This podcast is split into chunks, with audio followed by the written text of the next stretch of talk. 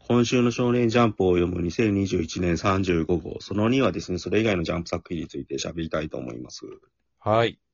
えーっと、まあ、さっき話したんですけど、ロボコが、はいはい。うん、ケンコバが出るっていうのもあるんですけど、はいはい。今回がなんか新しい、なんか、生徒が、転校生が出て、三船千鶴っていう、うんそれ、心の声が読めるんです よ。すごいですね。その、表紙関東のヒロアカとか、うん。そういうのを全部飛ばして、ワンピース飛ばしていきなりロボコっていう。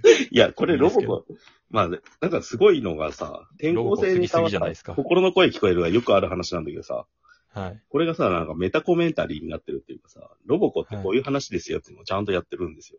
はいはいだか。らなんか、モツオとガチゴリラが出てきて、なんか、まあ、うんなんかガキ大将とそれにくっついてるやつみたいなやつが出てきて、うなんかん。嫌だなって思ってたら、心の声聞いたら全然いいやつだったっていうのをさ、見せるってういう。ん。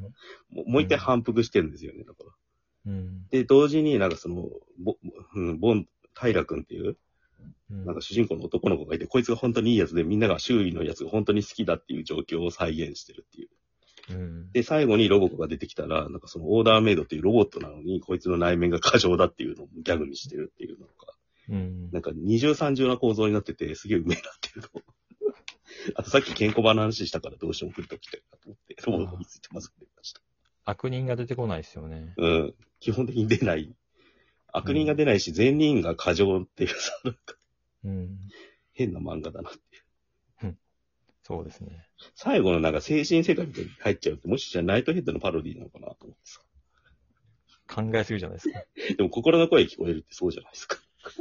兄さん頭が痛いよって言わないとやっぱりパロディーやなんだ。ああ、そっか、そこまでやるよね、やるんだったうん。ら。うん。まあ、そんな感じでロボコについて触れました。はい。え、じゃあやっぱヒロアカですか、今週。そうじゃないですか。うん。うん絵が派手。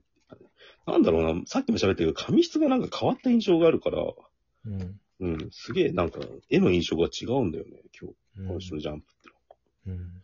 ワンピースとかすげえ読みやすいね。黒が際立ってて、なんか、うん誰か説明してほしい、本当紙質が変わった理由。今週号はなんか、まあなんか先週号、先々週ぐらいから続くあ A 組のみんなでテックを助けようみたいな話。あ、助けるという名の、なんていうの、洗脳ですよね。うん。デックをなんかオルグするというかさ、なんかうん。うん、ししつこい印象として。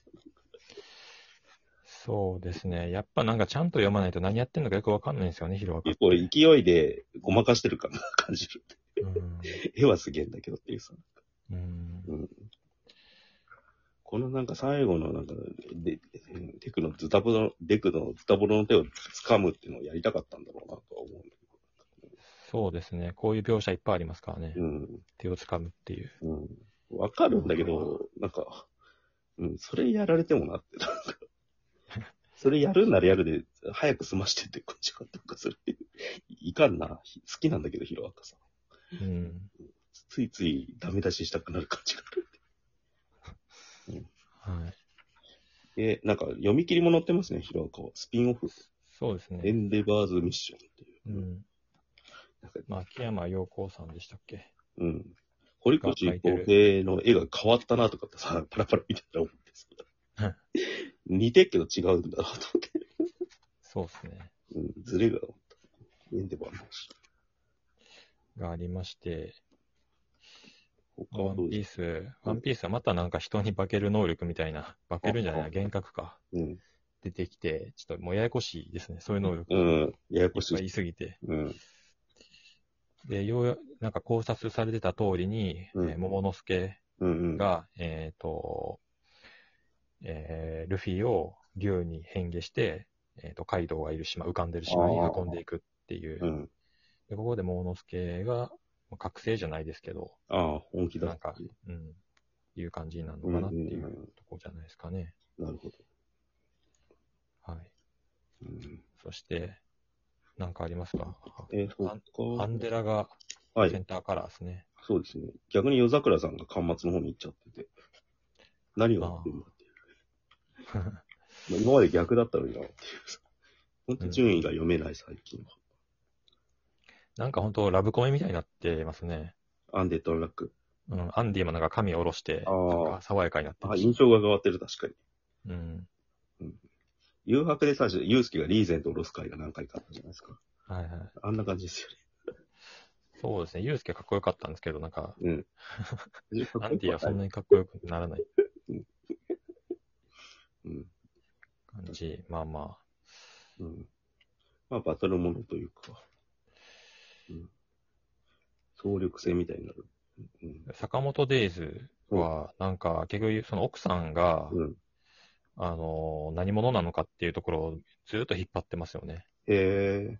何者でもないんじゃないの 違うのいや、なんかあると思いますよ、俺はやっぱり。普通の人っていうさ、なんか異常な集団の中にいる。普通、まあ普通の人なのかもしれないですけど、うん要は、血統的なところでなんかあるとか、ああ。うん、そういう一族うん。的になんかあるとかわかんないですけど、うん。で、それが本筋になるんじゃないかなっていう気はしますけど、うんクライマックスに向けての。上にぶん投げてからのアクションやってからキャキャッチするまでの回とか。なんかじゃないと、今って別に本筋ないじゃないですか。ああ。うん。いや、俺、だからアクション見せる漫画なんて基本持ってるから、あんまストーリーでやってないんですよね。まあ、とはいえ、やっぱりストーリーは、うんもうはい、真ん中のストーリーはいると思うんで、そうなるのかなって、うん今はこれで見せてるけど、うんっていう気は。バスケットボールが大好きな鈴木優斗先生にお便りの、応援のお便りをっていうのはちょっとおかしいな。 だから安西先生に向かったんです。あと、レッドフードが、なんはかい、話はあんまピンとこないんだけど、絵はやっぱすげえいい良くなってると思う。うん。このザラついたタッチで、はしょるとこははしょる絵が、すうんご。く週刊連載に合ってるって感じがして、うん。うん、なんかこれからい勢いを増しそうな感じですね。村を焼くっていううん。うん、描 写ですね。久々に見ました。裏が焼かれたやつだってやつ。はい。あと、あれですよね。逆ネバーのはいはいコはンい。ビが読み切りを出ま DC3 したねっていうアンドロイドものをうんうん。書いてましたけど、うん。なんか普通でしたね。割と。ああ、普通によくできてますよね。だ からうん。 普通でしたねって言っちゃうと、つまんなく聞こえるからな。なんか、うん、そう、でもよくあり、ありそうって言ったらあれですけど、読み切りに、う読みん切りのよくあるタイプのやつをうまくちゃんとやったって感じだな。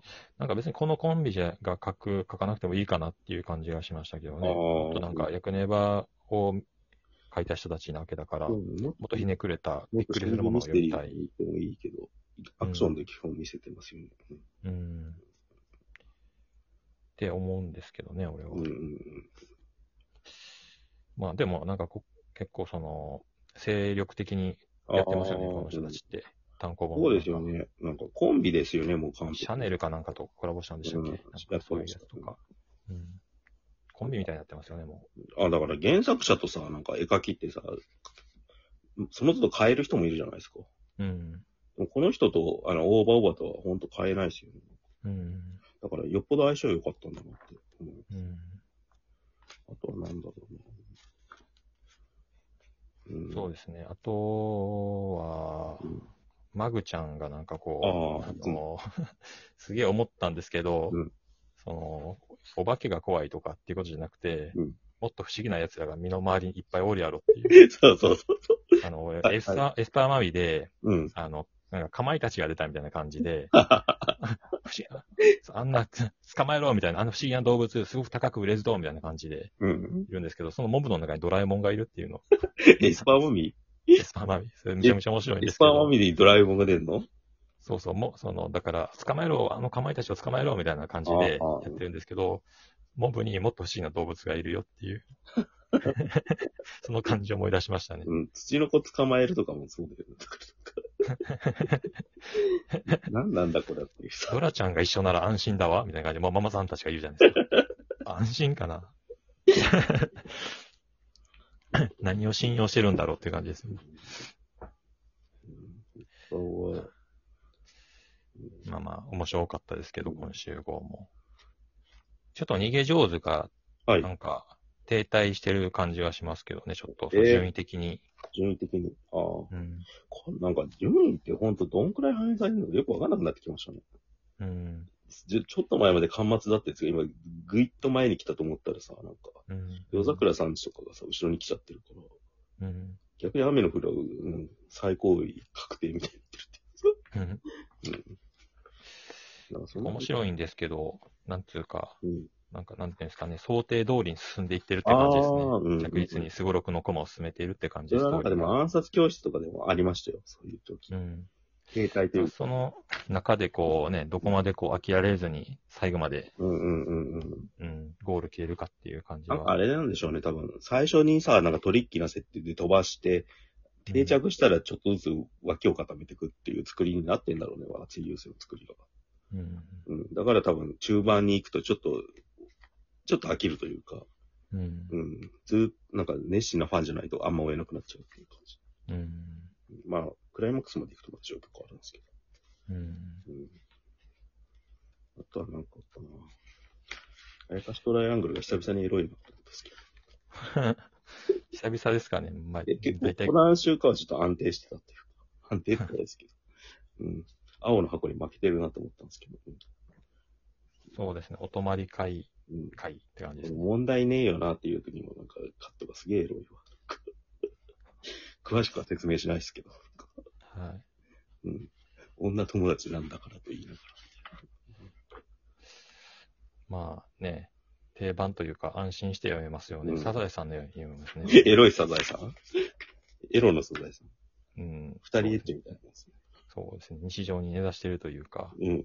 長官勇敢に載ってる4コマ漫画みたいな、 そういう安定感う、ん安心を感じますね。あ、触れるの忘れてた。青の箱はやっぱり、ひなちゃんがちょっと動いてきたのが嬉しいですね。ああ、そうですね。うん。これでいろいろとドラが乗ってきたっていうか、はいはい。うん来週が楽しみです。わかりました。はい。